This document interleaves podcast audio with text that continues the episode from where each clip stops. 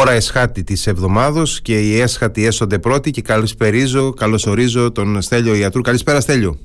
Καλησπέρα Γιάννη και καλησπέρα στους ε, ακροατές μας. Τι κάνεις, είσαι καλά; Δόξα τω Θεώ.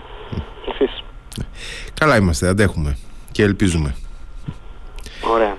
Ε, σήμερα θα κάνουμε μια ανασκόπηση από 9 ε, Ιουνίου έως 16 σημερα αλλά επειδή είχαμε το περιστατικό με το ε, πλοίο στην, ε, στην Πύλο υπάρχουν ορισμένα πράγματα τα οποία συνέβησαν την περασμένη εβδομάδα τα οποία τα έχω γράψει στην ε, 95 σελίδα μόλις, Μόλις. ανασκόπηση που δημοσιεύθηκε στο Radio Me ε, τα οποία σχετίζονται. Το πρώτο πράγμα ήταν κάτι που συνέβη στις 7 Ιουνίου, Τετάρτη 7 Ιουνίου. Ε, η, η Τζότζια Μελώνη ε, κάλεσε και συνάντησε στη Ρώμη τον ε, Αμπδελ Χαμίντα Ντμπέιμπα, τον ε, Λίβιο ηγέτη της κυβέρνησης της Τρίπολης, αυτόν που έχει ολοκληρώσει τη θητεία του εδώ και ξέρω εγώ κανένα χρόνο. 1,5 χρόνο τώρα, ναι. Ναι, και θα έπρεπε να είχε παραιτηθεί.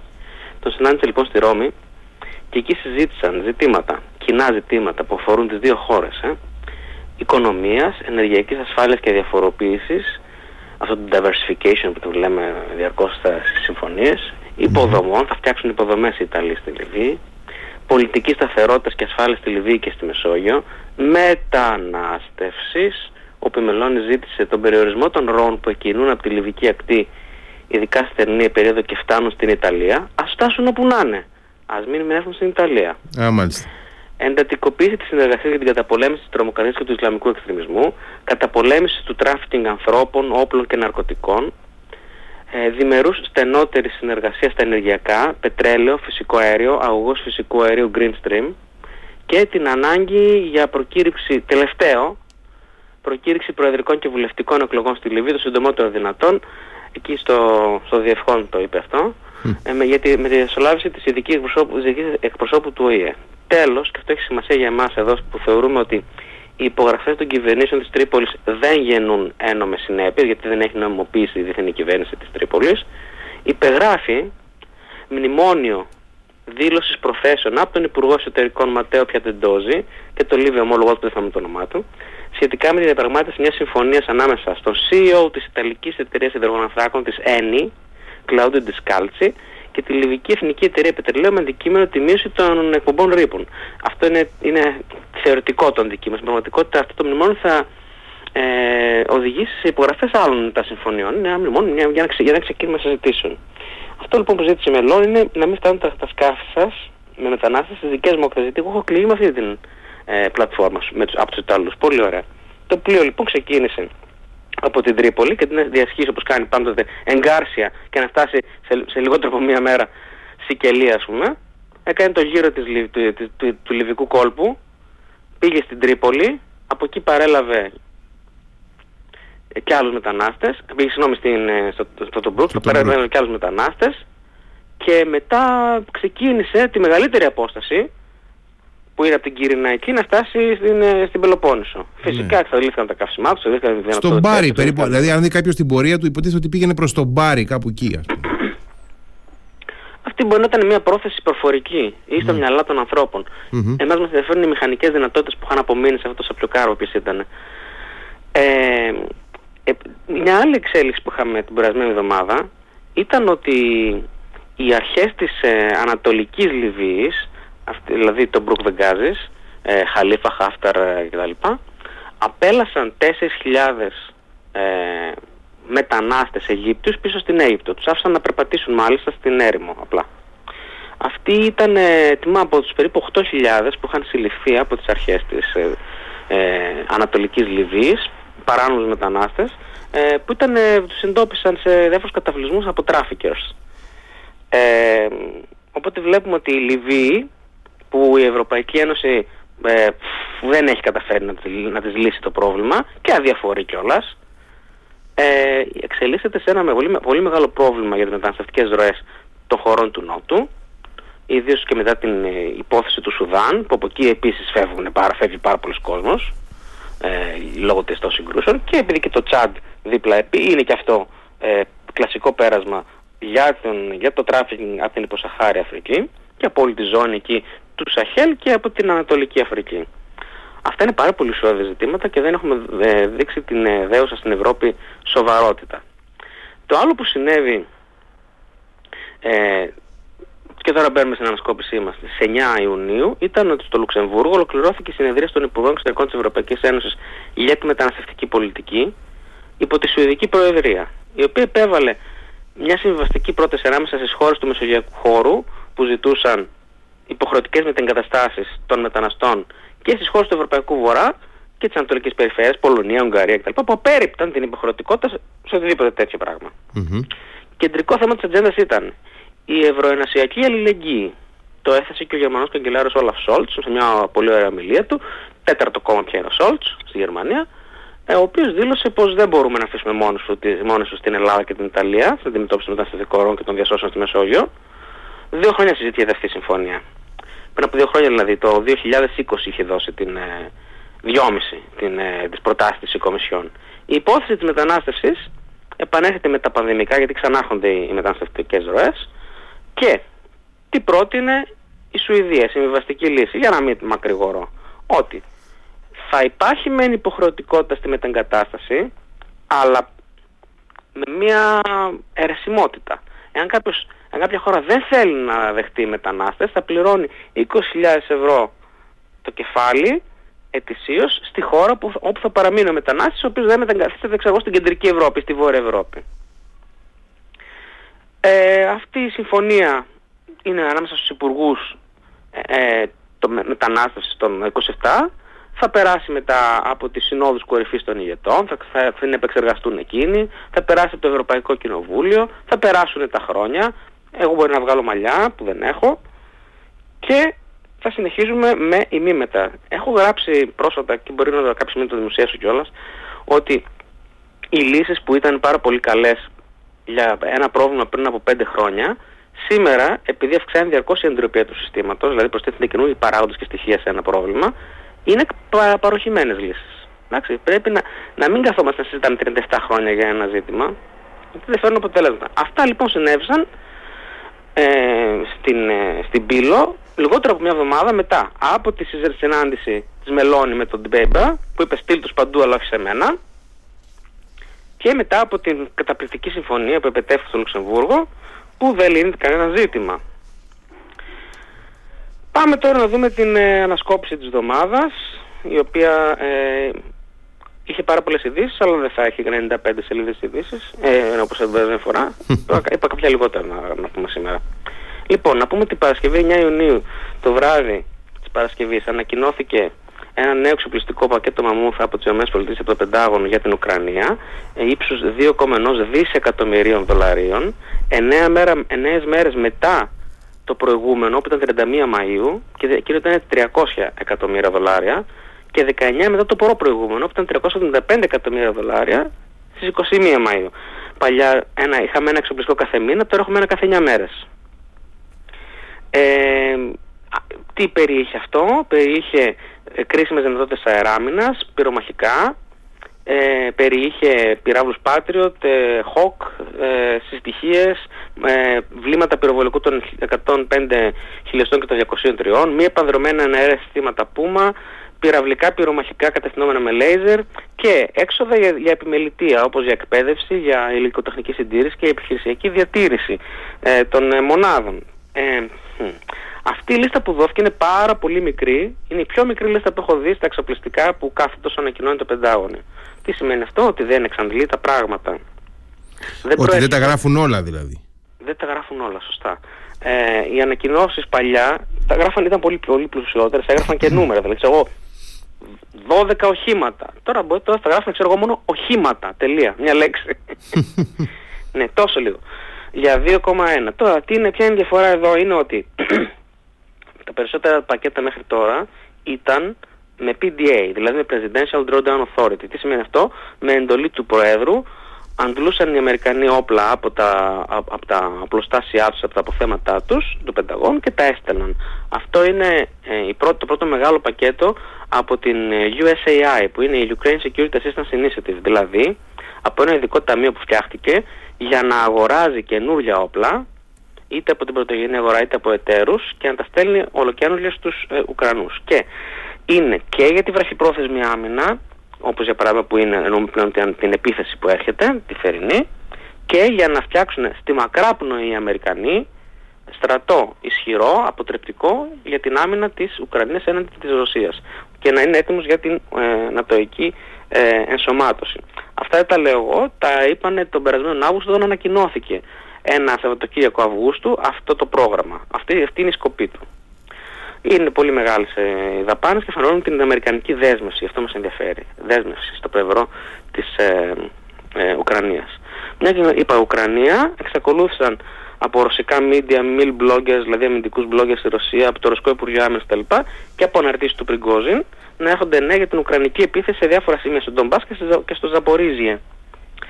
Ε, έχει ξεκινήσει η Ουκρανική αντιπίθεση, η διάσημη. Λοιπόν, ε, για να μην χάνω πάρα πολύ χρόνο, έχουμε πει και, στο, και στην προηγούμενη συζήτηση ότι πρόκειται για επιθέσεις αυτή τη στιγμή βόλοι σκόπησης που κάνουν οι Ουκρανοί σε διάφορα σημεία του μετόπου. Ε, επίσης ε, επιθέσεις ευνηδιασμού για να ε, ε, μετρήσουν τα αντανακλαστικά και τις αντιδράσεις των μονάδων που βρίσκονται εκεί, το, ρωσικές μονάδες που βρίσκονται οχυρωμένες στα αμυντικά έργα ε, και ε, εξαπάτηση αντιπερισπασμού. Δηλαδή να δώσουν σημασία για πολλές εβδομάδες οι Ρώσοι σε ένα συγκεκριμένο σημείο και ενδεχομένως η επίθεση να εκδηλωθεί πραγματικά κάπου αλλού. Ε, είχαμε και τη δήλωση μέσα στο Σαββατοκύριακο την Κυριακή από τον ε, πρόεδρο Ζελένσκι ότι πραγματικά έχει ξεκινήσει η Ουκρανική επίθεση. Ο Βολοντίμιρ Ζελένσκι έχει πολύ μικρή επιχειρησιακή συμμετοχή στο συντονισμό του πολεμικού αγώνα, ο οποίος εξάγεται από το ανεξάρτητο Ουκρανικό ΓΕΣ.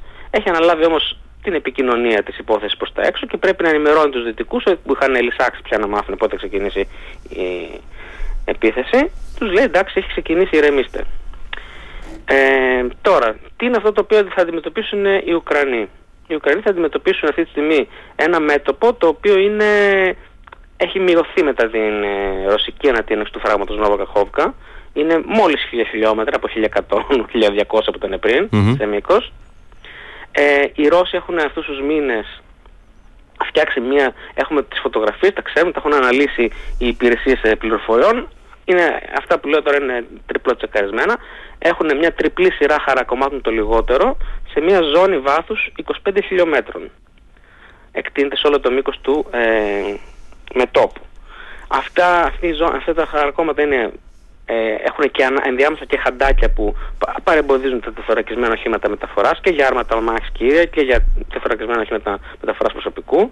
Έχουν ναρκοθετήσεις, έχουν killing zones, δηλαδή ζώνες όπου είναι ειδικά τοποθετημένα τα πυροβολικά εδώ και εκεί κτλ. Για, και νάρκες κτλ. για να εξοντώνουν μεγάλους αριθμούς από εισβολής. Ε, έχουν επίσης την υποστήριξη του πυροβολικού τους οι Ρώσοι, έχουν ελίτ δυνάμεις ορισμένα σημεία ξεκούρασης που διαθέτουν γιατί είχαν εξοδέψει όλους αυτούς τους μήνες τους καταδίκους της Βάγνερ. 50.000 άτομα κατάδικοι από τη Βάγνερ έπεφταν πάνω στις σφαίρες των Ουκρανών και ξεκουράστηκαν κάποιες ελίτ δυνάμεις. Ε, διαθέτουν επίσης ε, θερμοβαρικές βόμβες οι οποίες όταν πέφτουν ρουφάνε όλο τον αέρα, το γένε από μια ζώνη και πεθαίνουν οι άνθρωποι από ε, ε, ασφυξία. Ε, βόμβες επίσης λευκού φωσφόρου. Τακτικά πυρηνικά όπλα. Θα μιλήσουμε για αυτά στο τέλος της ημέρας, αν προλάβουμε για τη Λευκορωσία που είναι πάρα πολύ σημαντική αυτή να την, να την προλάβουμε. Και την αεροπορία που σε κατάλληλες στιγμές εξέρχεται πάνω από την Κασπία θάλασσα και από τη Μαύρη θάλασσα και από εκεί εκτοξεύει τους ρωσικούς της πυράβλους.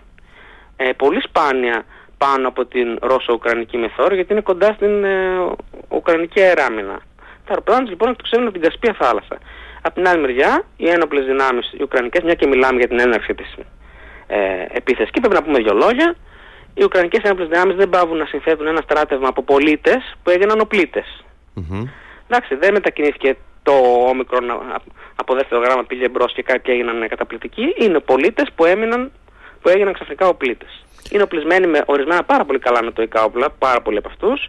Κάποιοι άλλοι με πάρα πολύ παλιά σοβιετικά τυφέκια. Να το πούμε αυτό.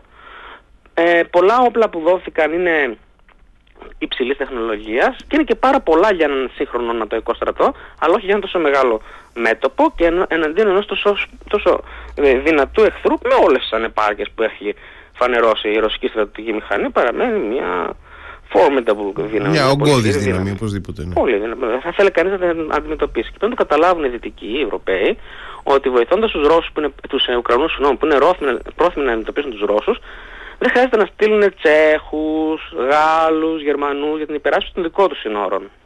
Οπότε να μην ε, βαριγκομούν οι Ευρωπαίοι, είναι επένδυση αυτό που κάνουν. Στο ΝΑΤΟ έχει δημορφωθεί η εντήληψη από πέρσι τον Οκτώβρη. Την ακούγαμε και από τον Μαρκ Μίλι, τον, τον στρατηγό, ο οποίος το Σεπτέμβρη θα αποχωρήσει από τη θέση του του ΑΓΕΘΑ των ΗΠΑ.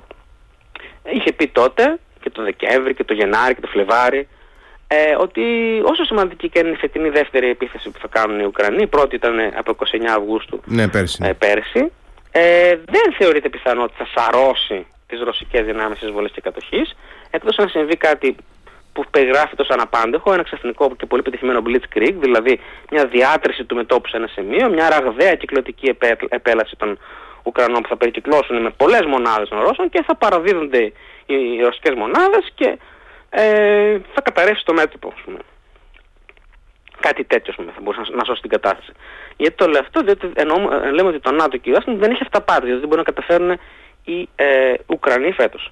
Και γι' αυτό προετοιμάζονται και πρέπει να το πούμε και αυτό, αν ο κόσμος δεν το ξέρει και ελπίζει, ξέρω εγώ, ότι το Σεπτέμβριο θα έχουμε ειρήνη, ότι προετοιμάζεται η Δύση να στείλει πολλά πακέτα ακόμα γιατί ο πόλεμος θα κρατήσει ένα έτος ακόμα, εάν φυσικά δεν συμβεί το αναπάντεχο ε, και δεν, μόνο, δεν τελειώσει μόνος το πόλεμος.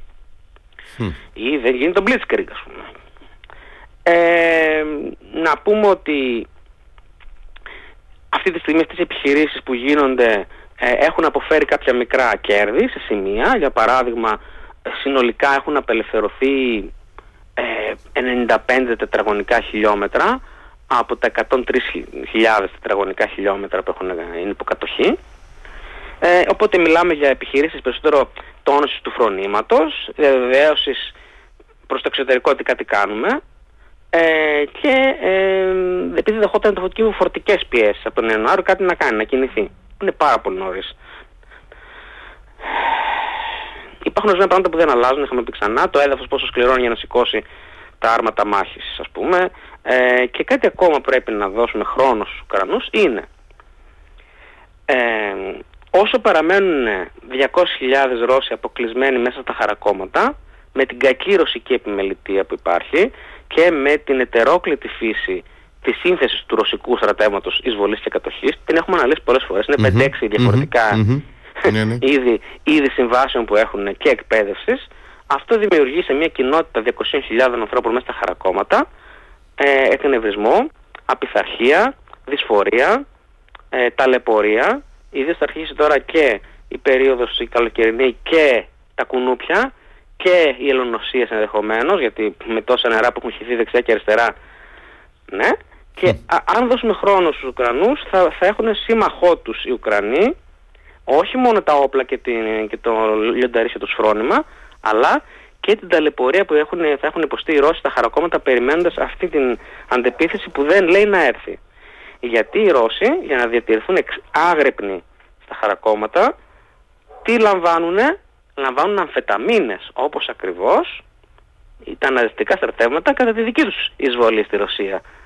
Εντάξει, εκείνους τους δύσκολες χειμώνες, τους δύσκολους χειμώνες. Οι αμφεταμίνες όμως που σε κρατάνε σε γρήγορα σου καταστρέφουν όλη την υπόλοιπη βιολογία. Οπότε ας δώσουμε λίγο χρόνο για να καταστρέφουν και τον έσω, και τον έσω οι Ρώσοι. Και ε, έτσι να έχουν ένα παραπάνω σύμμαχο οι, οι Ουκρανοί στον αγώνα τους. Την είδα λέει την κόπωση των Ρώσων.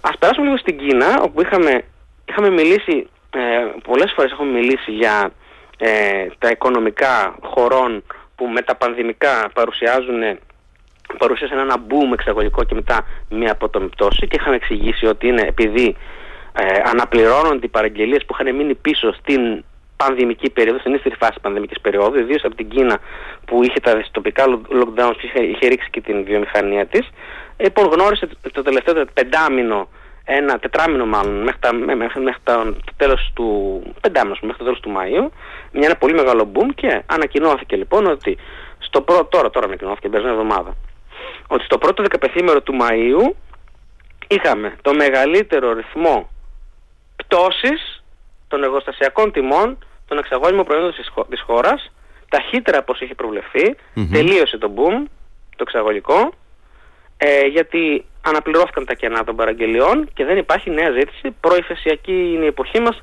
δεν γίνονται μεγάλες ε, καταναλώσεις. Ναι, και ο πληθωρισμός, ο πληθωρισμός και οι άνοδος των επιτοκίων έχουν κάνει τη δουλειά τους. Ακριβώς. Αυτή, αυτή είναι η δουλειά της αύξησης των επιτοκίων και θα μιλήσουμε και αργότερα για αυτό γιατί έχουμε, έχουμε εξελίξεις ε, να περιορίσουν την κατανάλωση και την, και την κυκλοφορία του, χρήμα, του υπερχρήματος που, που υπερπλεονάζει. Mm-hmm.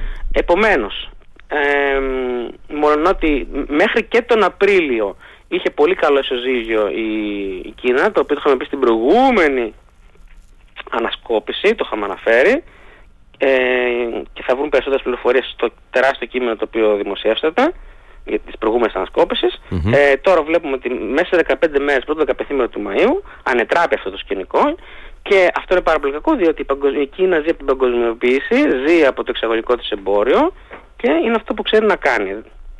Πακιστάν. Η χώρα αυτή εδώ και δύο χρόνια βρίσκεται στο, στο κράσπεδο της χρεοκοπίας. Ε, απο, ε, δήλωσε η κυβέρνηση με τις έρηδες που έχει με τον Ιμράν Χάν, ε, τον διχασμό τον εσωτερικό και όλα αυτά και όλα αυτά, ε, ότι θα καταθέσει το κοινοβούλιο αυτές τις μέρες τον προπολογισμό που ζήτησε το Δούνο του. Ένα πρόγραμμα δημοσιονομικής προσαρμογής, σαν και αυτά που έχουμε περάσει εμείς. Προκειμένου να εξασφαλίσει ένα πρόγραμμα στήριξη, ένα bailout, ενώ μάλιστα το Δεκέμβρη πλησιάζουν εκλογές. Καλό κουράγιο που είχε πει όλοι ρεν. Τι ύψους, τι ύψους θα είναι αυτό το πακέτο, αν ε, έχεις υπόψη σου; Λοιπόν, ε, το πακέτο αυτό δεν, δεν έχει ακόμα ανακοινωθεί. Μπορούμε όμως να δούμε ορισμένα άλλα πακέτα που έχουν ανακοινωθεί από το ε, Δούνο του ε, αυτό το διάστημα. Ένα είναι για παράδειγμα στην Σρι Λάνκα που ήταν κοντά στα 3,5 δισεκατομμύρια για δύο Ένα άλλο είναι, ήταν ε, στην Αφρική ε, και αυτό κοντά στα 3,5 δισεκατομμύρια και η μόνη χώρα η οποία πήρε 13, κάτι δισεκατομμύρια, 13,2 νομίζω, αν και εμπόλεμη από το Δούνο του, με εγγυήσεις όμως των δυτικών δυνάμεων, είναι η ουκρανια Το Δούνο του λοιπόν... Γενικά πάντως όλα, αυτά τα ποσά, όλα αυτά τα ποσά είναι ελάχιστα μπροστά σε αυτά τα οποία πήραμε εμείς. Εκεί, ε, αυτό ήθελα να... Ε, εμείς, εμείς, ναι, εμείς είχαμε πάρα πολύ γκρίνια στην Ελλάδα και δεν καταλάβαμε τι ιστορικό πράγμα ήταν αυτό που συνέβη, η ελληνική διάσωση. Ναι, ναι. Ακόμα δεν έχουμε καταλάβει. Ακόμα δεν έχουμε να καταλάβουν οι Έλληνες που κατηγορούμε τη Δύση και λέμε να, να καταστραφεί η Δύση και να πέσει η Δύση, ότι η Δύση με την αγριότητα, με, το, με την αυστηρότητα του δασκάλου, με τη βέργα στο χέρι, με όλα αυτά που μας έκανε, τα φοβερά που βιώσαμε, η Δύση έκανε μοναδικά πράγματα για τη διάσωση της Ελλάδας και ανέχτηκε επίσης το δούλεμα που τις δείχναμε, αλλά πάλι στις κυβερνήσεις, ότι κάνανε τις μεταρρυθμίσεις, απλά τις ψηφίζανε και δεν τις εφαρμόζανε. Το ανέχτηκε. να υπενθυμίσω ότι το... Ε, με ιντρικάρεις τώρα να πω πολλά, αλλά δεν θα πω τίποτα. Η, τέταρτη εξολόγηση της του δεύτερου δημοσιονομικού προγράμματος που έπρεπε να γίνει από τον Απρίλιο του 2014 και δεν τελείωσε μέχρι τον, μέχρι τον Γενάρη του 2015 όταν εξελέγει ο ΣΥΡΙΖΑ και δεν, και δεν έγινε ποτέ. δεν έγινε ποτέ τελικά αυτό. Ναι. Και οδηγηθήκαμε το 15, το καλοκαίρι του 2015 τελικά στο τρίτο μνημόνιο, γιατί έλειπε εκείνη η, η τέταρτη εξολόγηση του δεύτερου δημοσιονομικού προγράμματος. Ε, λοιπόν, ήταν γιατί οι Δύση δεν, οι μα δεν αντέχανε άλλο το δούλεμα ότι Εντάξει, εκεί, τις, ε, να αφήσουμε, να αφήσουμε και ένα αστεράκι εκεί, έναν αστερίσκο πολιτικό, διότι μετά τις ευρωεκλογές του 2014 είχε γίνει πλέον σαφές ότι πολιτικά έρχεται μια δύναμη ριζοσπαστική και, δεν, και ήθελαν νομίζω, δηλαδή έχει, έχει γραφτεί πάρα πολύ αυτό και εγώ προσωπικά το, το βάζω μέσα στη συζήτηση. Τώρα βέβαια εκφεύγουμε, αλλά αξίζει να το πω ότι ε, υπήρχαν ε, στην ευρωπαϊκή πολιτική υπήρχαν άνθρωποι σημαντικοί οι οποίοι θέλανε να εμπλέξουν και τον ΣΥΡΙΖΑ σε όλη αυτή την υπόθεση. Λοιπόν, ε, εγώ αυτό που έχω να σχολιάσω εγώ για αυτό που, που είπες είναι ότι ε, εάν οι κυβερνήσεις τα πρώτα τέσσερα χρόνια του μνημονίου είχαν εφαρμόσει τις μεταρρυθμίσεις πραγματικά και συντονίζονταν, δεν θα χρειαζόταν να, να οδηγηθούν οι ξένες δυνάμεις στην ελπίδα και την προσδοκία ή στην υποχρέωση να εμπλέξουν ακόμα μία δύναμη, ακόμα έναν παράγοντα μέσα στην εντροπία του συστήματος, να εξηγήσω για τους ακροατές μας ότι στη φυσική υπάρχει μια που λέγεται εντροπία. Τι ναι, σημαίνει ναι, αυτό, είναι η ναι. φυσική τάση ενός συστήματος να οδηγηθεί στο αναπόφευκτο θερμικό του τέλος, να σβήσει δηλαδή, εάν δεν υπάρχει μια ευμενής επιστασία από κάποιον απ' έξω από το σύστημα που θα το τροφοδοτεί διαρκώς με ενέργεια και θα μεριμνά ώστε τα νέα στοιχεία και οι νέοι παράγοντες που γεννιούνται μέσα στο σύστημα να μην αλληλοσυνδέονται τυχαία και έτσι να γίνουν σαν τον καρκίνο, ξέρω εγώ, να εκτελέσονται μόνα τους, αλλά να εξυπηρετούν τις ανάγκες αυτού που επιστα... επιστατεί το σύστημα. Λοιπόν, εάν είχαν κάνει καλά τη δουλειά τους, δεν θα χρειαζόταν να ελπίζουν οι δυτικές δυνάμεις, οι, οι θεσμοί, ότι μήπως να μπλέξουμε και το ΣΥΡΙΖΑ μπας και έρθει κάποια ας πούμε ε, ομόνια στον στις ελληνικές, στο ελληνικό πολιτικό σύστημα ναι. και όλοι μαζί πάρουν την ιδιοκτησία του μνημονίου. Μήπως να αποσοβηθεί, να, αποσοβηθεί ο συστημικός, να, να αποσοβηθεί ο συστημικός κίνδυνος, ίσως, δεν ξέρω. Τέλο πάντων. Αλλά Καμία, γενικά συμφωνώ. Καμία γενικά συμφωνώ μαζί. δεν ήθελε να πάρει την ιδιοκτησία του μνημονίου. Αυτό είναι. Και ζάπια είχαμε, και ναι, ζάπια είχαμε, ναι, ναι, και πλατείε είχαμε. Δυστυχώ. Κατέρωθεν. Βεβαίω. Επομένω δεν μπορούμε τώρα να. Ε, μα γενικώ συμφωνώ. Αυτό που έκανε τέλο πάντων για να καταλήξω εκεί ποιε θέσει το, νωρίτερα, αυτό που, έκανε, που έκαναν οι θεσμοί να διασώσουν την Ελλάδα με τόσα πολλά λεφτά δύο και τρει φορέ, δεν έχει ξανασεβεί και καταραίουν παντού οικονομίε. Ε. Προσυπογράφω, προσυπογράφω. Γαλλία. Ναι, αλλά είπαμε να καταστραφεί, είπαμε η Ευρώπη, η Δύση δεν παράγει τίποτα. Κάτι τσαρλούμπες διάβαζε που έγραφε σήμερα ένας. Δεν καλά, γράφω έχουν... εγώ και γράφουν αυτοί. Ε, ε, καλά, ε, από προχθές τώρα. Ε, οι αντιδράσεις που βλέπω και οι οποίες είναι και κλιμακούμενες το τελευταίο 24ωρο, τις τελευταίες 36 ώρες είναι και κλιμακούμενες. Δηλαδή, βλέπω ένα παροξισμό να υπάρχει στη δημόσια σφαίρα σχετικά με αυτό το θέμα. Με αφορμή το τραγικό, τραγικότατο ναυάγιο, ε, ανοιχτά της πύλου, ε, μου θύμισαν οι αντιδράσεις αυτές μία έκφραση που είχε χρησιμοποιήσει ο μακαριστός ε, Χριστόδουλος τέλος πάντων ε, κάποια στιγμή που είχε πει ότι άνοιξαν τα απίλωτα στόματα αυτή η έκφραση μου ήρθε στο νου, ε, μου έρχεται στο νου τέλος πάντων σε τέτοιες περιπτώσεις αυτό. Ναι, ε, ε, ναι, μπορεί να υπάρχει ας πούμε έτσι μια... Αυτό συμβαίνει σε κάθε, κάθε φορά που υπάρχει μια κρίση στην, στην ελληνική κοινωνία και τα τελευταία χρόνια και επειδή έχει χαθεί ο μπούσουλας με κάθε αφορμή λέμε πρέπει όλα να περάσουν από μια ψυκάμινο και να καούνε. Ε, Γαλλία. Οι μεγαλύτερες βιομηχανίες τροφίμων της χώρας υποσχέθηκαν στον ε, Γάλλο Υπουργό Οικονομικών Μπρουνό Λεμέρ να ελαττώσουν μόνες τους τις τιμές σε εκατοντάδες προϊόντα από τον επόμενο μήνα. Ε, ο Μπρουνό Λεμέρ είπε ιδάλλως θα υποστούν οικονομικές κυρώσεις αν δεν τηρήσουν την υπόσχεσή τους και εγώ τι να πω. Κομμουνιστής ο Μακρόν προφανώς που δεν αφήνει την αγορά να αυτορυθμιστεί. Υπάρχουν ορισμένες στιγμές λοιπόν που τα δυτικά κράτη που είμαστε φιλελεύθερα, δημοκρατικά πολιτεύματα κτλ. πρέπει να μεριμνήσουν όπως έγινε τώρα βλέπουμε εδώ στη Γαλλία και αλλού να μεριμνήσουν για την διατήρηση ορισμένων πραγμάτων σε κάποια επίπεδα τα οποία είναι εφικτά. Και όχι να λέμε ότι θα αυτορυθμιστεί μόνη της η αγορά, ε, γιατί καμιά φορά η, η αγορά δεν αυτορυθμίζεται, από αυτορυθμίζεται. Και κοιτάζει το, την πάρτη της. Εδώ πέρα ο Λεμέρη θα συνενώσει μαζί του και λέει: Δεν πάει άλλο το πράγμα. Ρίξτε τις τιμές σας και θα το κάνουν. Θα δούμε βέβαια. Φλόριντα. Είχαμε την, ε, την Παρασκευή το άνοιγμα νωρίτερα τελικά του κατηγορητηρίου για τον Ντόναλτ Τραμπ θα το, θα το περάσω πάρα πολύ γρήγορα, να μην σας κουράσω. Ε, είχαμε πει ότι θα, θα ανοιγόταν το κατηγορητήριο επισήμως στην, στην, κατά την προσαγωγή τους στο δικαστήριο την 3η 13 Ιουνίου. Άνοιξε τελικά την, το βράδυ της Παρασκευής 9 Ιουνίου. Μάθαμε ότι αντιμετωπίζει 37 κατηγορίες. Είχαμε πει και την περσμένη φορά ότι ε, όπως και στην υπόθεση του Manhattan Storm Diners Michael Cohen ε, ακούγαμε 22 και 34, εδώ ήταν λοιπόν 37. Ποιες είναι αυτές οι 37 κατηγορίες, Είναι 31 κατηγορίες εσκεμμένης κράτησης. Παρακράτησης δηλαδή. Παράνομης κράτησης. Πληροφοριών εθνικής άμυνας. Willful retention of national defense information. Σύμφωνα με τον νόμο περί κατασκοπίας. Δύο κατηγορίες ψευδών δηλώσεων και παραπιστικής παρουσίαση της πραγματικότητας. False statements and misrepresentations. Τι σημαίνει αυτό έδωσε ε, υπεύθυνη δήλωση ότι σας τα έχω παραδώσει όλα, δύο φορές. Μία κατηγορία συνωμοσίας για την παρεμπόδιση της δικαιοσύνης, conspiracy to obstruct justice, ε, με τους συνηγόρους του και με πρόσωπο του περιβάλλοντος του και με συνεργάτη το οποίος διώκεται, ο βαλές του, ο Walt Νάουτα, ο οποίος είναι ε, τέος πεζοναύτης και είναι ο άνθρωπος που τον ακολουθεί σε όλα τα δωμάτια όπου πάει, σε όλα τα δωμάτια. Ο Βασιλιάς που υπάρχει ένα δωμάτιο που δεν πηγαίνει μόνος του, ε. Ναι, ναι, λέμε. ναι, ναι, ναι, Μα που πηγαίνει μόνος του. Ο, ο, ο, Τραμπ δεν πηγαίνει μόνος σε αυτό το δωμάτιο. Α, πηγαίνει και ο πεζοναύτης μαζί; Ναι, ναι, ναι. ναι. Και, και του είπε αυτού νου, μήπως να τα κάψεις, μήπως να μπορούσες να τα, να τα πας κάπου αλλού και να τα χανα. Λοιπόν, αυτά έχουν καταγραφεί όλα.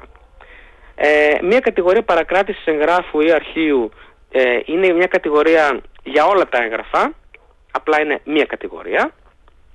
Ε, και μία κατηγορία, μία κατηγορία απόκρυψης αυτών των, των εγγράφων ή αρχείων ε, είναι μία κατηγορία για όλα τα έγγραφα και μία κατηγορία απόκρυψης των, των εγγράφων από ομοσπονδιακή έρευνα, δηλαδή ε, παρεμπόδιση ομοσπονδιακής έρευνας. Ε, τα είδανε, το, το, το διάβασα και εγώ το κατηγορητήριο, είναι 45 σελίδες. Ε, οι ειδικοί στην εθνική ασφάλεια εντυπωσιάστηκαν από το εύρος των τεκμηρίων που περιέχονται στη δικογραφία. Είναι έγγραφα, φωτογραφίες, μηνύματα κινητών τηλεφώνων του βοηθού του Τραμπ. Ο Τραμπ δεν χρησιμοποιεί ούτε email το κινητό τηλέφωνο. Για να μην υπάρχουν γραπτά του μηνύματα. Μόνο Twitter, μόνο Twitter χρησιμοποιεί ο Τραμπ. Ναι, ναι, ναι. Ηχητικά αρχεία και μαρτυρικές καταθέσεις. Ο τέος υπουργός δικαιοσύνης του, ε, του Τραμπ, ο Bill Barr, ο οποίος ήταν, ε, είχε οργιάσει τότε προστατεύοντας τον τέος πρόεδρο όταν βρισκόταν στο δικό του αξίωμα, τώρα όταν διάβασε το κατηγορητήριο σχολίασε πως αν ισχύουν και τα μισά μόνο από αυτά, ο Τραμπ έχει καεί, he's toast. Είναι toast, είναι καμένος. Ε, μιλάμε για ε, κακουρηματικού θα λέγαμε χαρακτήρα ε, ε, κατηγορίες, παραπτώματα. Και ομοσπονδιακά δικήματα, έτσι. Ομοσπονδιακά δικήματα. Δεν θα τις εκτίσει ε, συνεχόμενες. Αυτές, ε, αν, αν καταδικαστεί, όσο δεκαετίες και να φάει, εκτίονται παράλληλα. Εντάξει. Ε, ο Bill Barr και όπως και άλλοι μετά, τα, μετά την 6η Ιανουαρίου 2021 τις ταραχές του Καπιτολίου απο, απο, πήρε αποστάσεις και συνεργάστηκε με τις αρχές και τον έδωσε στεγνά τον Τραμπ για όλα. Ε, δεν θα περάσω στην απαρίθμηση του χρονοδιαγράμματος γιατί είμαστε ήδη παρά 25. Ναι, ναι, ναι. Να πούμε απλά για, το, για αυτή την υπόθεση ότι ρωτήθηκαν διάφοροι ανθυποψήφοι τους για το προεδρικό χρήσμα. Είπε για παράδειγμα η Νίκη Χέιλι που ήταν η πιο loyalist ανάμεσα τους, η πιο πιστή στον Τραμπ, ότι ε, είναι εξωφρενική, είναι εξαιρετική λέει η, η επιπολότητα με την οποία διαχειρίστηκε αυτά τα έγγραφα. Γιατί το είπε αυτό, διότι σύμφωνα με το κατηγορητήριο Α, μιλάμε για εκατοντάδες έγγραφα που ήταν μέσα σε δεκάδες κούτες. Όταν λέμε έγγραφα εννοούμε πολλοί φάκελοι συνθέτουν ένα έγγραφο. Α, μάλιστα. Λοιπόν, δεν είναι μια σελίδα το ένα έγγραφο. Τα είχε λοιπόν και τα έδειχνε σε ανθρώπους, τους καλούσε για να τους εντυπωσιάσει. Έδειχνε σε ανθρώπους έγγραφα για να, να τους εντυπωσιάσει. Τι έγγραφα ήταν αυτά; Με πυρηνικά μυστικά της χώρας. Α, εντάξει. Με τα πυρηνικά μυστικά της χώρας. Ναι. Πού είναι τι, πότε θα, θα εκτοξευτεί, ποιο είναι το σχέδιο, ποιο είναι το πρωτόκολλο αντίδρασης, ποιο είναι το πρωτόκολλο επίθεσης, ε, αν υπάρχει πρωτόκολλο πρώτης επίθεσης που υποτίθεται ότι Αμερική και Ρωσία λένε ότι εμείς δεν έχουμε τέτοιο posture, δεν έχουμε τέτοια πρόθεση να κάνουμε ε, τέτοια ετοιμότητα, ε, ναι, πρώτο ναι, χτύπημα ναι, που λέμε. Πρώτο χτύπημα, ναι. First strike. Ε, όμως τα δείχνει αυτά σε, σε άσχετο κόσμο για να τους εντυπωσιάσει, σε καλεσμένους του, σε συνεργάτες του από την πολιτική του καμπάνια και, τους, και είναι καταγεγραμμένο σε, σε ηχητικό αρχείο να λέει το εξής ε, κατά πάσα πιθανότητα δεν θα πρέπει να στα δείχνω αυτά γιατί είναι διαβαθμισμένα. Αλλά μπορώ. Απίστευτο. Μπράβο του. Αυτά. Είναι ένας επικίνδυνος άνθρωπος. Και το δεν το 'πα εγώ, δεν το 'πα εγώ. Το είπε ο Μάικ Πενς, το είπε ο Κρις Κρίστι. Το είπανε, αυτό που κάνει πάρα πολύ έξυπνα ο Ρον Ντε Σάντις είναι όταν το ρωτάνε για τον Τραμπ να μεταφέρει τη συζήτηση στον ίδιο. Και να λέει, ε, αντί να λέει ναι, να υπερασπιστούμε τον Τραμπ διότι ο Τραμπ είναι ξέρω εγώ, τοτέμ, λέει ε, εγώ αυτό που βλέπω είναι ότι με την κυβέρνηση, Mike, με την κυβέρνηση Joe Biden και λέει κάνει αντιπολίτευση. Διότι θα πρέπει να καταλάβουν οι υποψήφοι για το προεδρικό χρήμα των ΗΠΑ ότι όσο μιλάνε για τον Τραμπ, του χτίζουν το δικό του προφίλ και δεν χτίζουν το δικό τους. Χάνουν τον χρόνο τους μιλώντας για τον Τραμπ. Σωστά, σωστά. Ε, να περάσουμε ε, μετά από αυτά, αυτά έγιναν την Παρασκευή αλλά και την Τρίτη που έγινε η προσαγωγή. Δεν θα ξαναμιλήσουμε για αυτό το πράγμα. Ε, Λονδίνο. Επέστρεψε στην Ουάσιγκτον στο, από την Ουάσιγκτον το Σαββατοκύριακο στο Λονδίνο ο Ρίσης Σούνακ με τις βαλίτσες του γεμάτες αέρα κοπανιστό, αλλά θριαμβικό αέρα. Ε, και δεν μπορεί αυτός ο άνθρωπος να, να θριαμβολογήσει μια στιγμή γιατί έσκασε μέσω σκάνδαλο. Έσκασε η παρέτηση του Μπόρις Τζόνσον από το βουλευτικό του αξίωμα. Τράβηξε πάνω σε όλη τη δημοσιότητα. Μια από τα μελή επιτροπής του Κοινοβουλίου εξέταζε πειθαρχικά τον ε, Μπόρις Τζόνσον για την παραπλάνηση του Κοινοβουλίου όταν διαβεβαίωνε ότι τα κορονοπάρτι του στο, στο number 10 της Downing Street δεν ήταν κορονοπάρτι και δεν είχαν παραβιάσει κανένα κανόνα και ε, την, την ε, Τετάρτη ανακοινώθηκε ότι το πόρος είναι αρνητικό για τον Τζόνσον και θα το επιβαλόταν μια ποινή αργίας πάνω από 10 ημέρες. Αυτό θα σήμαινε ότι θα, θα όταν τίθεται ένας βουλευτής Βρετανός σε αργία πάνω από 10 ημέρες η αντιπολίτευση σίγουρα συνήθως το κάνει αυτό που θα σας πω τώρα στην περιφέρειά του μαζεύει 10% μόνο των ε, εγγεγραμμένων ε, εκλογέων της περιφέρειας. Υπογράφουν μια αίτηση και γίνεται επαναληπτική εκλογή γιατί δεν εκπροσωπεί, δεν μπορεί να, χειρεύει μια έδρα έτσι για ξέρω, 30 μέρες. Οπότε για να το αποφύγει αυτό ο Μπόρις Τζόνσον παραιτήθηκε πρώτος. Επειδή δεν μπορεί να παραιτηθεί στο Ηνωμένο Βασίλειο από την εποχή που το Βασίλειο δεν ήταν καν ενωμένο αλλά πάντοτε είχε έρθει με το Βασιλιά δεν μπορεί να παραιτηθεί ένας βουλευτής από την έδρα του. Και τούτο διότι ο βασιλιάς θα μπορούσε να πιέσει, ξέρω εγώ το 17ο αιώνα, το 15ο αιώνα, να πιέσει έναν βουλευτή με κάποιο πλάγιο τρόπο να παραιτηθεί και να το κάνει ο βουλευτής, γι' αυτό το λόγο απογορεύεται να παραιτηθεί. Επειδή δεν μπορεί λοιπόν να παραιτηθεί, ε, ζητάει να διοριστεί, ο βουλευτής ζητάει από τον βασιλιά να τον διορίσει σε μια άμυστη θέση, άμυστη θέση που νομικά θεωρείται έμυστη, υπό την υπηρεσία του βασιλιά και δεν μπορεί να υπηρετεί και το βασιλιά το στέμα δηλαδή και το κοινοβούλιο οπότε εκπίπτει. Αυτές είναι δύο θέσεις ε, ο Crown Steward and Bailiff of the Three Children Hundreds of, Stro- of Stoke, Desborough and Burnham. Μην ρωτήσετε τι είναι αυτό. Ναι. δεν μαγειρεύεται. και Crown Steward and Bailiff of the Manor of Northstead. Είναι κάτι ιδρύματα που δεν υπάρχουν πια. Απλά τυπικά παίρνεις σε αυτή την τηλεφορία, σε, σε διορίσαμε εκεί πέρα. Και έτσι παρετήθηκε. Είναι, αυτά είναι συνεκιούρε που λέμε, δηλαδή είναι αργόμεστα, δεν έχουν καθήκοντα αρμοδιότητες. Παρετήθηκε. Γιατί έγινε αυτό τώρα όμως; Διότι ο Ρίση Σούνακ θέλει να ξεφορτωθεί τον Μπόρις Τζόνσον, διότι έρχεται, βλέπει την ήττα που έρχεται στις επόμενες εκλογές, ξέρω το Γενάρη του 25 νομίζω είναι, και λέει δεν μπορεί να διεκδικήσει την προεδρία του κόμματος, σύμφωνα με τα καταστατικά των Τόρε, κάποιος που δεν είναι βουλευτής. Οπότε θα φροντίσω να τον διώξω από βουλευτή. Εντάξει, γιατί είχε πει ο Μπόρις ότι θα γίνει, είναι σαν τον Κινκινάτο. Ο Κινκινάτος είχαμε πει ότι ήταν ένας Ρωμαίος ύπατος του 4ου αιώνα π.Χ., ο οποίος μόλις τελείωσε την υπατική του θητεία που ήταν ενιάυσια, έγινε αγρότης. Αλλά κάθε φορά που το χρειάστηκε η πατρίδα και τον καλούσε, επέστρεφε. Οπότε λέει και εγώ είμαι σαν τον Κικινάτο και θα επιστρέψω, λέει. I will be back. Terminator. Οπότε ο Σόνακ προσπαθούσε με αυτόν τον πλάγιο τρόπο να τον διώξει. Και δεν είναι χαζός ο Μποριζός, το έπιασε. Ορισμένες γρήγορες ειδήσεις τώρα για την, για τη βδομάδα αυτή. Η Fed, η Αμερικάνικη Κεντρική Τράπεζα, είπε δεν θα ανεβάσει τώρα ξανά τα βασικά επιτόκια δανεισμού για ένα διάστημα η ΕΚΟΤΟΥ, η Ευρωπαϊκή Πέτρα, θα συνεχίσει να τα ανεβάζει προς το παρόν για ένα διάστημα και η ανακοίνωση της Τράπεζας της Ιαπωνίας είναι πως θα παραμείνουν τα δικά της επιτόκια όσο έχουν και αυτοί προς το παρόν. Την Παρασκευή 16 Ιουνίου σήμερα θα έχουμε ομιλίες του Ντόναλτ Τραμπ, του Ρον Ντε Σάντις και του Μάικ Πενς στο συνέδριο των Ρεπουμπλικανών της Βόρειας Καρολίνας. Την ίδια μέρα βρίσκεται εκεί και ο Τζο Μπάιντεν, όχι όμως στο συνέδριο, για δική του περιοδεία. Ε, ο Τόνι Μπλίνκεν ε, θα επισκεφτεί, όλο περιμένουμε ότι θα ανακοινωθεί σήμερα, αύριο μεθαύριο, πότε θα επισκεφτεί το Πεκίνο. Ε, υπήρχε φήμη ότι θα, θα, επισκεφτόταν, θα την Κίνα αυτή τη βδομάδα αιφνιδιαστικά ή αυτή που μας έρχεται ή την μεθεπόμενη. Κάθε τόσο βγαίνουν δημοσιεύματα. Ε, όλο δηλαδή τι θέλω, που θέλω να καταλήξω κυκλοφορεί αυτή η φήμη ότι μπορεί μετά από τις πολλές επαφές που είχαν οι Αμερικανοί αξιωματούχοι με τους ομολόγους τους, ε, ομολόγους τους να ε, ε, ε ε, γίνει ξανά αυτή η ματαιωμένη επίσκεψη που είχε ματαιωθεί τότε με τα μπαλόνια, με την κρίση των μπαλονιών, των κατασκοπευτικών μπαλονιών. Ε, μιας και, ε, να, να, σε, να σε διακόψω αυτή τη στιγμή και να πω κάτι πάρα πολύ χρήσιμο και πάρα πολύ άσχετο, ότι έρχεται και ο Μπαράκ Ομπάμα στην Ελλάδα αυτές τις μέρες. Συνεχίζεις. Συγγνώμη. Ήθελα να το πω στο, στο πρώτο μέρος της εκπομπής και το ξέχασα. Μπράβο, μπράβο. Καλά θα κάνει, να κάνει και αυτό μερικέ διακοπές ε, μας υποχρέωσε. Η επίσκεψη του, είχαμε επίσκεψη του Ταϊβανέζου Υπουργού Εξωτερικών Τζόζεφ Γου στην Ευρώπη. Αυτό συνήθως πηγαίνει Σλοβακία, Τσεχία και Βρυξέλλες. Είχε έρθει και το 2020 και το 2021 και το 2023. Έκανε μια πολύ καλή ομιλία σε ένα think tank.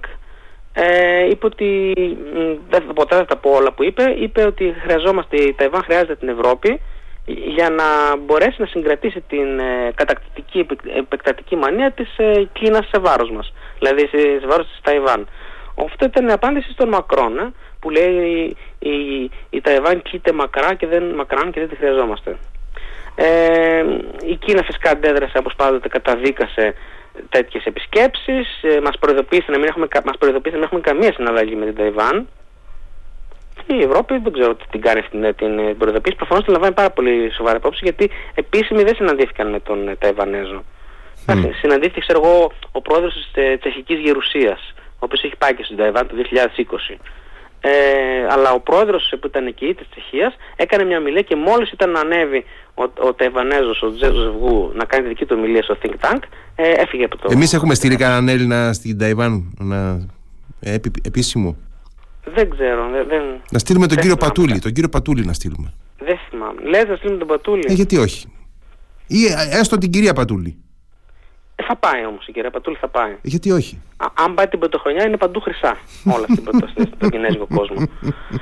Ε, όλη τη βδομάδα συνεχίστηκαν και εντάθηκαν τα νυχτερινά τρομοκρατικά ρωσικά μπαράζ με πυράβλωση καμικά ντρόν στην Ουκρανία. Είχαμε πάρα πολλούς νεκρούς, είχαμε πολλούς τραυματίες.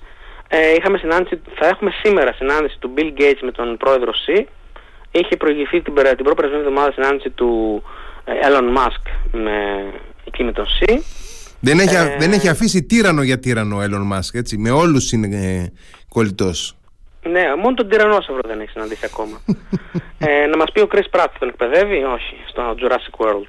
Ε, 5η 15 Ιουνίου ανακοινώθηκε πως η Νέα Ζηλανδία πέρασε τεχνική ύφεση με συρρήκνωση του ΑΕΠ της ε, κατά 0,1%. Μία-μία οι δυτικές χώρες. Είναι τεχνικές, έχω ξαναπεί, ύφεση υφέση, δεν είναι πραγματικές καταστροφές των οικονομιών, αλλά είναι, υπάρχουν. Τρίτη, είχαμε ρωσική πυραυλική πάλι τρομοκρατική επίθεση στη νύχτα στο Κρύβι Ριχ, το οποίο είναι η γενέτερα του Ζελένσκι, 11 άτομα νεκροί, 28 τραυματίες κτλ. State Department ε, την Τρίτη ανακοίνωσαν ότι έχουν πληροφορίες πως η Βόρεια Κορέα θα παραδώσει και πάλι όπλα στη Ρωσία. Λίγες ώρες νωρίτερα είχε προηγηθεί ο όρκος του Κιμ Jong-un ότι θα ενισχύσει τη στρατηγική συνεργασία με τη Μόσχα. Εχθές Πέμπτη 15 και σήμερα Παρασκευή 16 ε, τρέχει η δημοσίευση μιας έρευνας του BBC για τον λοιμό, στη Βόρεια, λοιμό με γιώτα, πείνα στη Βόρεια Κορέα με τα πτώματα στους δρόμους που είναι οι κλεισμένοι στα διαμέρισματά τους. Αλλά θα ενισχύσει την ε, Μόσχα ο Κιμ Jong-un. Το Ρωσικό Υπουργείο Άμυνας έδινε στη δημοσιότητα την Τρίτη οπτικό υλικό από καταστροφές αρμάτων, Leopard 2, Bradley κτλ. από τα ουκρανικά παιδιά των μαχών. Ισχυρίζεται ότι συνέβησαν τώρα. Δεν ξέρουμε αν συνέβησαν, μπορεί και να συνέβησαν γιατί πόλεμος είναι, συμβαίνουν αυτά. Ξέρουμε όμως ότι στο, πακέτο που έστειλαν οι Αμερικανοί και στέλνουν περιλαμβάνονται καινούργια Bradleys, οι Γερμανοί στέλνουν καινούργια Marder, αναπληρώνονται. Είχαμε την προσαγωγή του Τραμπ, τα, τα είπαμε νωρίτερα. Η Μελώνη ανακοίνωσε τιμές ε, που δεν έχουν ανακοινωθεί ποτέ ξανά για την κηδεία τέος πρωθυπουργού, για τον Καβαλιέρε Σίλβιο Μπερλουσκόνη, λαϊκό προσκύνημα, μια μέρα εθνικό πένθος κτλ. Στη Βρετανία είχαμε σημαντική αύξηση των μισθών και της, και της απασχόλησης στη χώρα, ε, το οποίο αμέσως εκλήφθηκε ως ε, πολύ χρήμα θα κυκλοφορήσει ξαφνικά στην αγορά, γιατί θα έχουν οι άνθρωποι μισθούς και να κάνουν κατανάλωση. Άρα ας αυξήσει η Τράπεζα της Αγγλίας πάλι τα βασικά επιτόκια. Αυτός ο φαύλος κύκλος στη Βρετανία την καθιστά, όπως έχουμε πει ξανά, αποθητική για επενδύσεις. Αυτή η χώρα υπό τους τόρους πάει υπό την, ε, δεν ξέρω, στην αυτοκαταστροφή της. Το κακό στο χειρότερο. Είναι πολύ άσχημο. Μια τέτοια οικονομία Τώρα θα κάνει ο Μπόρις τώρα καινούριο κόμμα με τον uh, Φάρατς. Αυτά Αχ, συζητάει ναι, που πει ότι απέτυχε το, το Brexit. Απέτυχε λέει το Brexit. Ε, τώρα, τώρα μπορεί να κάνουν κίνημα για να ξαναμπούν στην Ευρωπαϊκή Ένωση αυτοί. Είναι ικανοί. Ναι, είναι ε, ικανοί. Έχεις δίκιο. Έχεις δίκιο, διότι αυτή τη στιγμή είναι πάνω από 65% οι δημοσκοπικές, ε, οι, τα, τα, νούμερα λένε τα δημοσκοπικά, πάνω από 65% αυτοί που ζητάνε την επανάληψη του, ε, της, της, ε, του, του, πώς λέτε, δημοψηφίσματος. Ναι. Τετάρτη, Λευκορωσία, αυτό μας ενδιαφέρει. Ο Αλεξάνδρ Ταρακάνι, Ταρακάνι σημαίνει κατσαρίδας στα ρώσικα. Αλεξάνδρ Λουκασένκα δήλωσε πως η χώρα του άρχισε να παραλαμβάνει τα τακτικά πυρηνικά όπλα που του είχε υποσχεθεί ο Πούτιν στον Παύλ Ζαρούμπιν μια συνέντευξη το, ε, την 25η Μαρτίου ε, και είπε ότι ο Λουκασένκα ότι μερικά από αυτά τα πυρηνικά είναι ισχυρότερα, τρεις φορές ισχυρότερα από τις βόμβες στη, στη Χειροσύμα 16 κιλοτόνους η βόμβα στη Χειροσύμα και στον Αγκασάκη 21 κιλοτόνους η βόμβα στη, στην, στον Αγκασάκη. Τριπλασιάζουμε αυτό, μας κάνει 48 και 62 ε, κιλοτόνους και απείλησε πως δεν θα διστάσει να τα χρησιμοποιήσει εάν η Ρωσία δεχτεί επίσης από τους δυτικούς. Πάμε τώρα να αναλύσουμε τι τρέχει με όλα αυτά, γιατί μας, γιατί μας ενδιαφέρει. Ο Πούτιν είχε πει πρώτον ότι τα αυτοκινούμενα προευλικά συστήματα Ισκαντέρ μικρού βεληνικούς, βαλιστική, μικρού βεληνικούς για τον Πούτιν είναι 500 χιλιόμετρα Ισκαντέρ. Ναι ε, βαλιστικοί πύραυλοι που μπορούν, αυτές, αυτά μπορούν να φέρουν ποινικές κεφαλές, κεφαλές είχαν ήδη παραδοθεί στην, έχουν ήδη παραδοθεί στη Λευκορωσία αυτά, οι Σκαντέρ. Και τώρα θα αρχίσουν οι κεφαλές να μπαίνουν. Ε.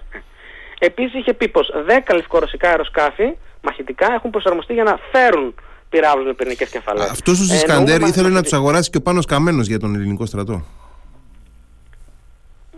Είναι, είναι οι παρεμβάσεις όμως δηλαδή, πραγματικά δηλαδή. εξωφρενικές. Ε, αυτός είναι, είναι ο θεσμικός μου ρόλος εδώ αυτό. Να σε, απο... να σε αποσυντονίζω. Πρωτοπόρος και οραματιστής μεγάλος. Ναι, ήθελε να μπούμε, στο, ήθελε να, μπούμε στο, να συνδεθούμε με το δολάριο και να πάρουμε ρωσικούς πυράβλους. Μιλάμε ότι ο άνθρωπος ήθελε να γεφυρώσει το Ρώσο με τον Αμερικάνο στην Ελλάδα. Τι λέμε τώρα. Και μέγα ρέκτη.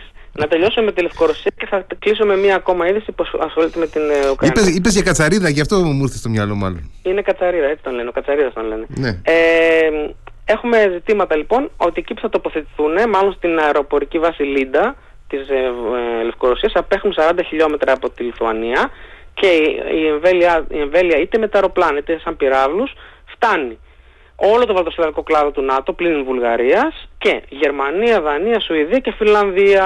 Τα είχε πει λοιπόν και η Ζαχάροβα και ο Πούτιν και ο Πεσκόφ ότι θα απειλήσει τις ευρωπαϊκές πρωτεύουσες.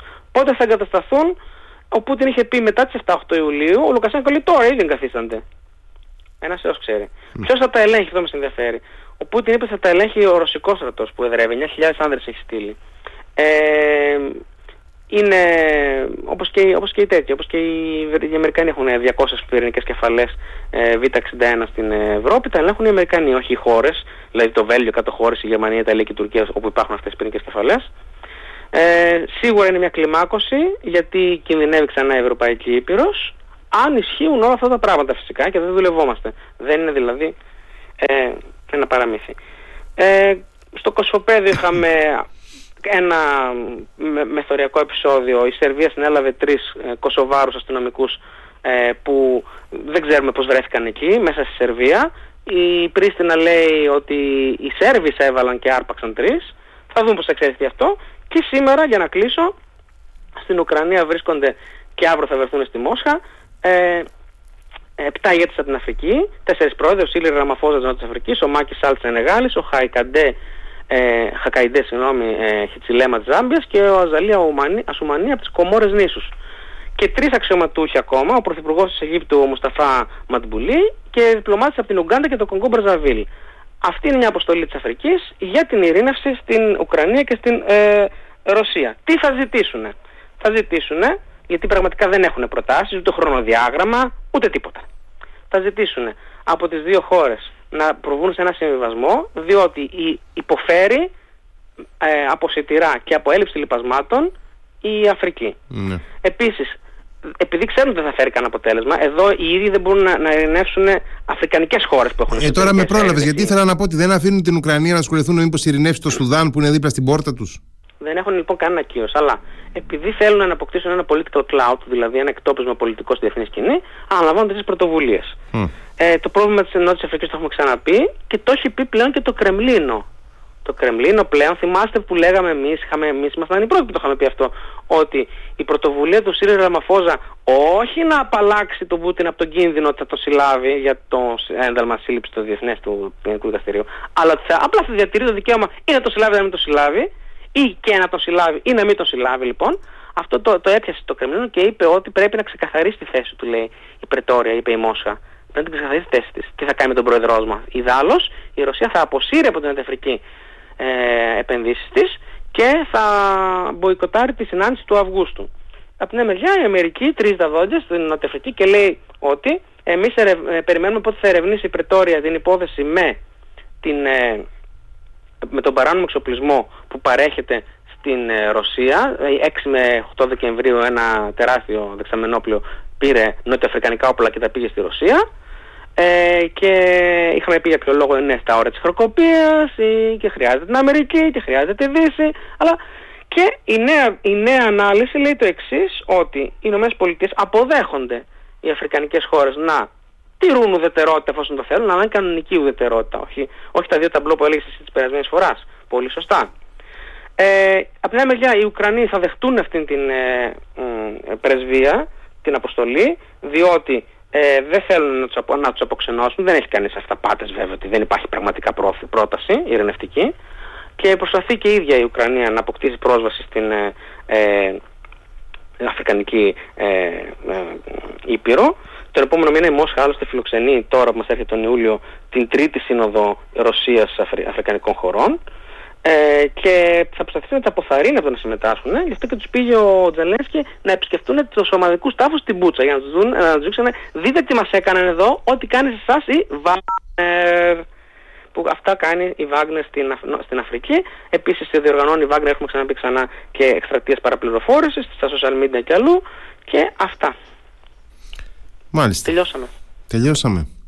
Μοιάζει σαν όνειρο, αλλά τελειώσαμε. Ναι. Έχω ε... κι άλλα να πω φυσικά. Αλλά... Αναπάντητα αυτό. όχι, όχι, δεν θα το κάνω. Θα δείξεις αυτό συγκράτηση. Ναι, ναι, ναι. Ε, άντε να πω και κάτι ακόμα, ότι πλέον οι Ρώσοι... Όχι που δεν θα έλεγες. ναι, βομβαρδίζουν πάρα πολύ με πυράβλους και πυράβλους καλύμπρ και πυράβλους κινζάλ που είναι υπερχητικοί. Ε, είναι ένδειξη ότι άλλα και ότι ό,τι μπορούν εξ αποστάσεως να κάνουν. Mm. Αυτά. Στέλιος, σε ευχαριστώ, σε ευχαριστώ πάρα πολύ για άλλη μια φορά. Και εγώ ευχαριστώ για την πρόσκληση, τη φιλοξενία και να έχουν, να έχουν όλοι ένα καλό Σαββατοκύριακο, έτσι, καλό Σαββατοκύριακο του Μαρτίου, από άψη καιρικών Του Μαρτίου, ε. ναι, ναι, ναι, ναι. Εδώ σε εμάς, εδώ σε εμάς νομίζω ότι δεν θα φτάσουν τόσο στην Ανατολική Κρήτη οι, οι βροχές. Δεν ξέρω κιόλας βέβαια, δεν παίρνω κι όρκο. Ε, αλλά νομίζω ότι στην υπηρετική Ελλάδα ε, πρέπει να έχει ρίξει νερό και να Κοίταξε, ρίξει. Εμείς, και αφού δεν πάω διακοπές, ε, ας έχει καλό καιρό τουλάχιστον να μιλιώνω. Γιατί θέλω να παρακολουθήσω το, και σήμερα το ετήσιο Διεθνές Οικονομικό Φόρουμ της Αγίας Πετρούπολης που ξέχασα να πω ότι γίνεται σήμερα, με κεντρική ομιλία του Πούτιν και έχουμε και τη σύνοδο του ΝΑΤΟ στο Βίλνιους που τελ, ε, στο, συγνώμη, στις Βρυξέλλες για το ναι. Βίλνιους που τελείωσε σήμερα. Ε, δηλαδή θα περάσεις, θα περάσεις Παρασκευοσάββατο με τον Πούτιν; Ναι, γιατί δεν πέρα, 95 σελίδες που τις έγραψα πόσες πέρασα; με τον Πούτιν. Μάλιστα. Ναι, Καλό κουράγιο Έλληνες. Καλό Σαββατοκύριακο να έχουν όλοι. Για χαρά. Γεια, γεια, γεια.